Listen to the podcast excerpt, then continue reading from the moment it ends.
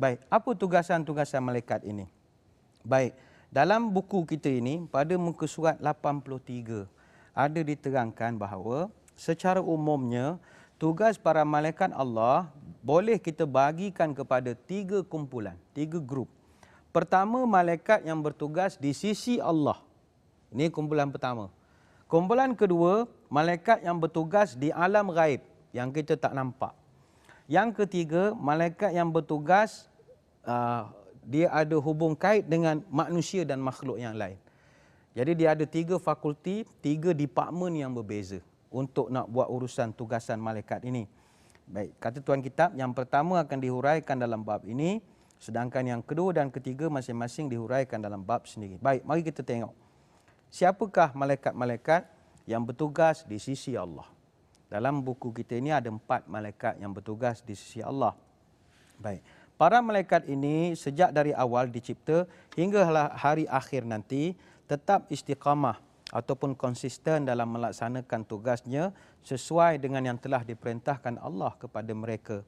Konsisten, bertanggungjawab, berdisiplin dan setia dan taat kepada Allah dan sungguh menakjubkan dan patut untuk dijadikan teladan yang baik bagi manusia yang beriman yang sentiasa berusaha untuk bangunkan sikap konsisten, tanggungjawab dan berdisiplin di hadapan Allah Azza wa Jalla.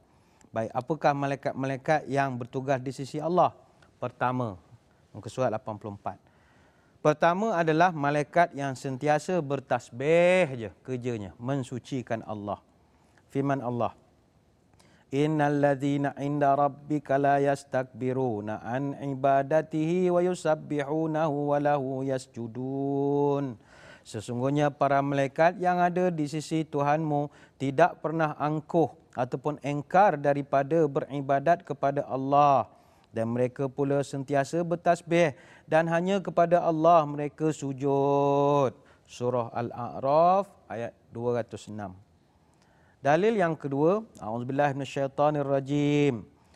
Fa inistakbaru falladzina inda rabbika yusabbihuna lahu bil-laili wan-nahari wa hum la yas'amun.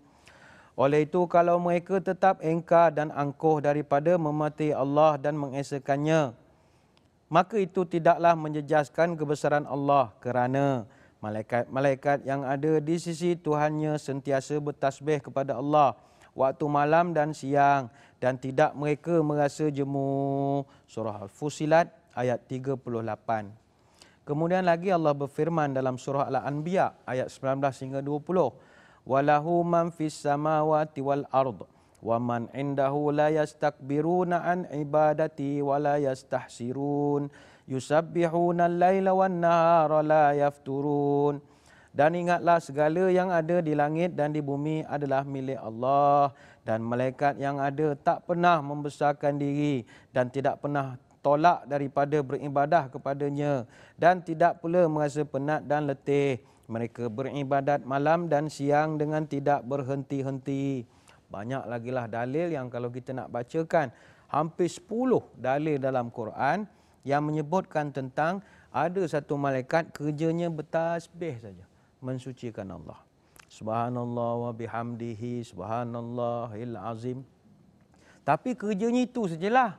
Dia tak adalah buat kerja lain dah. Macam kita ni manusia sebab apa kita jadi khalifah? Sebab kita punya ibadat dinamik pelbagai. Ada masa kita berzikir. Ada masa kita menengok cinta ilmu. Ada masanya pula kita bersarapan dengan keluarga, makan malam. Kita punya ibadat sentiasa berubah. Malaikat yang kerjanya tasbih, tasbih je, dia tak menengok cinta ilmu. Itu, dia yang menengok cinta ilmu ada malaikat lain pula. Different department. Fakulti lain. Malaikat yang kerja tasbih, dia tak hantar anak sekolah pula. Dia dia ada spek kerja itu berbeza-beza. Ya, banyak lagi kita akan terangkan. Namun saya kira kita berehat dulu seketika. Kembali selepas ini.